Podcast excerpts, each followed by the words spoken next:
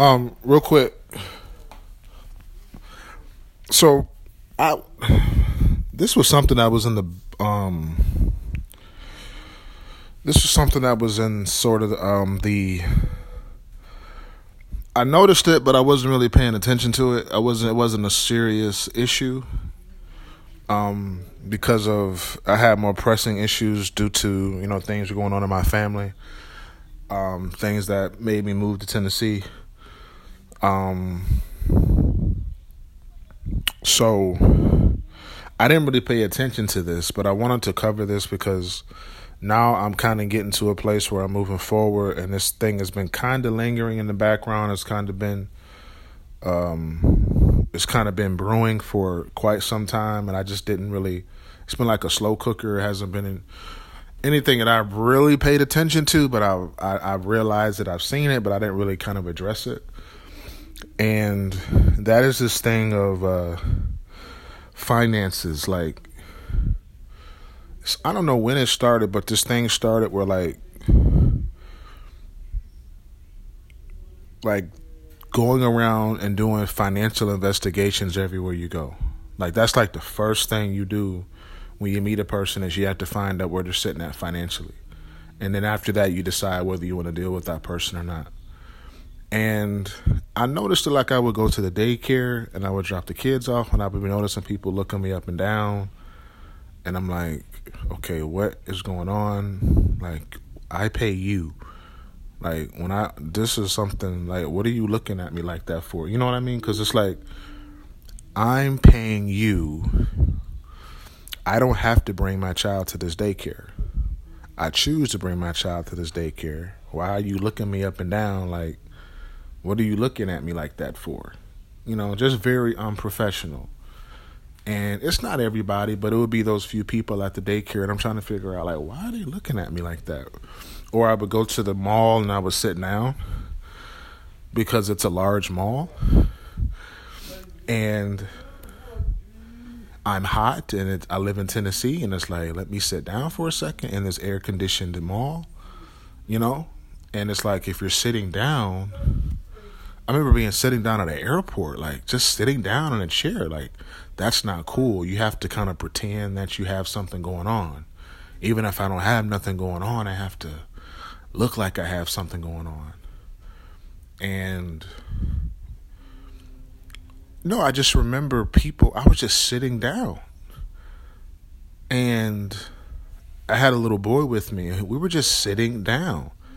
We were just sitting down. We walked around the mall the whole mall, and we just sat down. And um, people started putting quarters in the in the in the machine that he was sitting on. I'm, I'm, sitting down, he saw something that he liked and went and sat on it. Somebody walked by and put a quarter in it or something, and I'm like. We we just like we just sat down. He saw something he liked and he went and sat on it like a little some type of little toy, some type of little toy that was in the mall and it moves when you put money in it. And so he just went and sat on it. Somebody came by and put a quarter in it or something. They put some money in it. And I'm like, why are people like, we just sat down. It's hot. We've been walking around. You know what I mean? Like, I don't know what that is. And I was just trying to figure out what this is. Like, they just keep, and it's nonstop. Looking you up and down and doing, trying to figure out what you're doing and where do you live? Where are you driving? Where do you work? How much you make? Da, da, da, when I went to church, people are doing this stuff. You need to sow. You, uh, man, you need to do this. I'm like, these are people who are supposed to be like ministry leaders, and they're saying stuff like, you need a better transportation. And it's like the way that they said it, you need to sow. Man, you need to sow. What why are you talking to people like that? I'm trying to figure out what is going on. And it's very recently that God really spoke to me about it, and He said it was something. I actually did radio for five years, and I'm not done with radio. And this podcast is part of, you know, my continuation of radio. I just wanted to do it on a more independent level. So if I go back to like that, you know, the radio, like going back into like somebody else's studio and a morning show type of thing, like if I go back to that I would have to do it. Everything would have to be on my terms. And so I'm just at a place where I've got so comfortable in away from radio that that format that you know being on somebody else's schedule and being in somebody else's building doing a radio show like I've been away from that for so many years that I don't see myself if I go back to it I would have to do something like a like a podcast like this but then going on YouTube with this like you know I'm saying I would have to go in that direction where I got a camera and I'm recording the podcast with somebody in person somewhere. We got a room set up, a studio set up, and we're doing things that way. I would have to I would have to broadcast like that. Like I would have to broad especially with, you know, you got Facebook Live and you know, you can anybody can go live just with these phones and broadcast to an audience. So that's all it is is, you know, knowing that I have an audience and being able to connect with them at any moment. And so yeah, I wanted to talk about that. When I was in radio, I remember a woman. I won't say her name because you guys know who she is, and I know people. She's in. A, she's a. She's a person in, in ministry that's really famous, and she said something to. um In gospel radio, you're not called a DJ. You're called a gospel radio announcer, um, and so she said something that I want to kind of bring to the forefront and bring to your attention. It's called. Um, she said. She said you have a. She said if you're a radio announcer, you have to understand something about being in this space. You're in the space of mass communication, and when you're in the space of mass communication doing ministry, and she's a TV person. If I said her name, you would know who this person is. But she said, when you get into the space of mass communication, you're responsible for every ear that hears you. Yet you're accountable. She said, You're accountable for every ear that hears your voice. You are accountable for every ear that hears your voice when you get into the space of mass communication, when you get into ministry where you're doing mass communication ministry, radio, TV. So God kind of looked at I was I was trying to figure out why people were acting weird. And it been going on for some time and i'm like looking you up and down and you know your brands and what kind of car you driving and where you live at what side of town you live on you know who do you know over there you know like that kind of stuff. And it's everywhere in the body of christ like everywhere you go. It's a what level are you on stuff? Are you broke? And what level are you on? And what side of town do you live on and it's just a nonstop it's like a, just a daily thing and i'm like what is this and so god recently let me know that that's what it was. It was the secular media through like the morning, the morning, anybody who has a daily broadcast, anybody in the secular space who has like a nationally syndicated morning show or nationally syndicated talk show, they're putting, they're releasing a spirit and it's going out all, all over the nation. They're because people are listening all over the nation. They're releasing a spirit through the airways. They're not just broadcasting; they're releasing a spirit, and I could feel it. Because there's there are certain things I listen to on the secular side.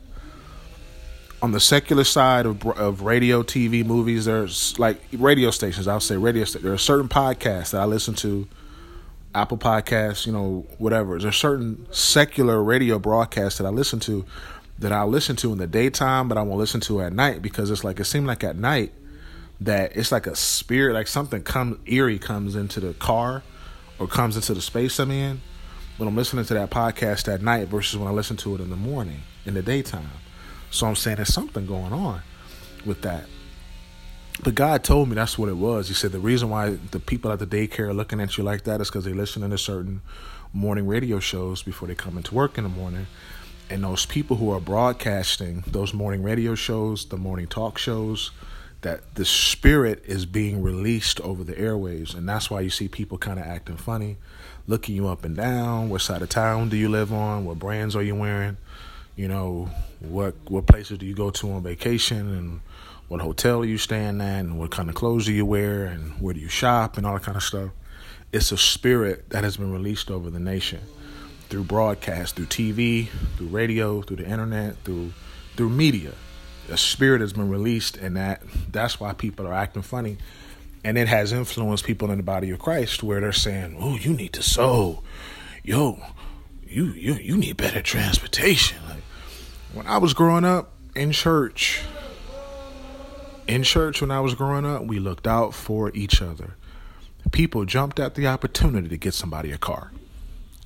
People jumped at the opportunity to get somebody a car, to get somebody a place to stay.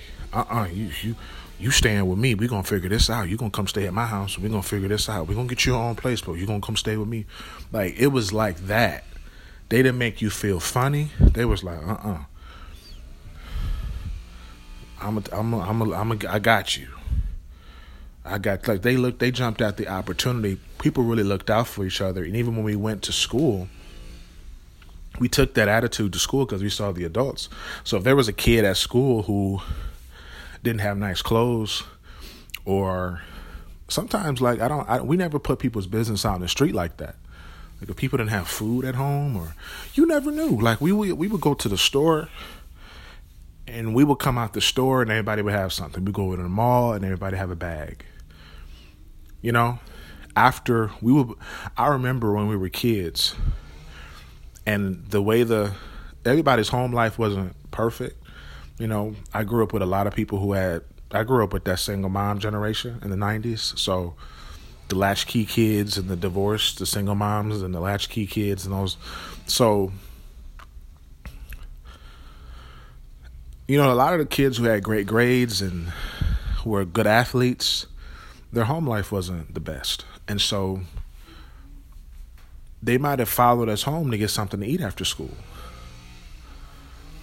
They might have got off the bus at our bus stop. When we were riding the bus together home, they, they would get off at our bus stop. So we'd come by the house and, you know, hey, mom made some lasagna last night. Why don't you come through and get something to eat? You know what I mean? Like, we looked out for each other because we saw that's how people treated. That's how people were at church, and so we took that to school. And then so you, you know your mom would be like, "Hey, tell your friend to come by and make a plate," and we would just never put people's business out there that they had a, you know, they call it food insecurity now. Like we would never put that out there, like people's business. Like that was never cool, and we might have gave them a, we might have slid them a pair of Jordans or gave them a pair of jeans, gave them some T-shirts. Like we just never we never made nobody feel bad because these were like the these were like really just they were raised. They were really good people. They just didn't have a lot of resources. Um, raised right but they just didn't have a lot of resources. And so yeah that's what we did that's where i'm from and that's how i was raised and I, I remember seeing a guy recently on i think it was tiktok where this guy was like he did a tiktok and he said you need to get rid of these people this is these are not your friends. And it was a video of like three guys and they were at a restaurant and two of the guys were eating and one of the guys wasn't because he didn't have any money. And the guy was like he used a lot of profanity in the video because he was angry, but he said, um, these are not your friends. These are not your friends. These are not your friends. These are not your friends. You go out to a restaurant and everybody eating but you, these are not your friends. And so I know that he was an older guy, but he was from my generation and he said that's this is messed up. And so I just wanted to say that because it needs to be said. There really has been a that's that's the power of media where um, these people have have and they can they can really release the spirit and that has happened. They have released the spirit over the nation where people feel people feel funny about saying they don't have, you know, and you got people financing stuff and they can't afford it and doing things that look like something in front of folks and stuff like that. But you got these people going around just seeing what level people are on. You know, I've seen this stuff. Oh, they look broke. Look at him, he look broke.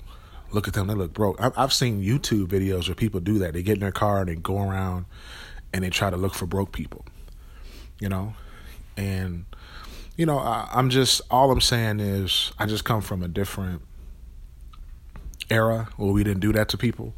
We didn't we weren't we didn't act like that towards people.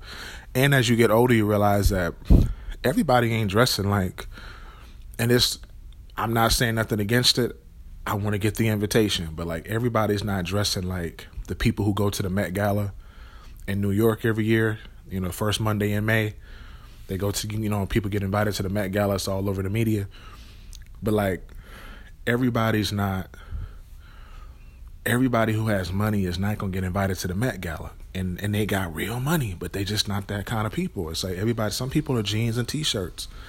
You know, you got millionaires who just they're not into wearing suits, you know, and they were they into wearing jeans, you know, and hey, a, a good pair of, you know, you know, people are everybody's not everybody doesn't wear their money the same way, and so I just wanted to say that because it's everywhere, and I I got to say it because it's in the body of Christ. When we get to a place where we say, man, you need to sow, man, you need better transportation, like when you talk to people like that and you're in leadership, you've been influenced by what has been released through the airwaves or through the media. You've been influenced by this stuff that's on TV and on radio, these morning shows and these celebrities and whatever media is doing, you're being influenced by this.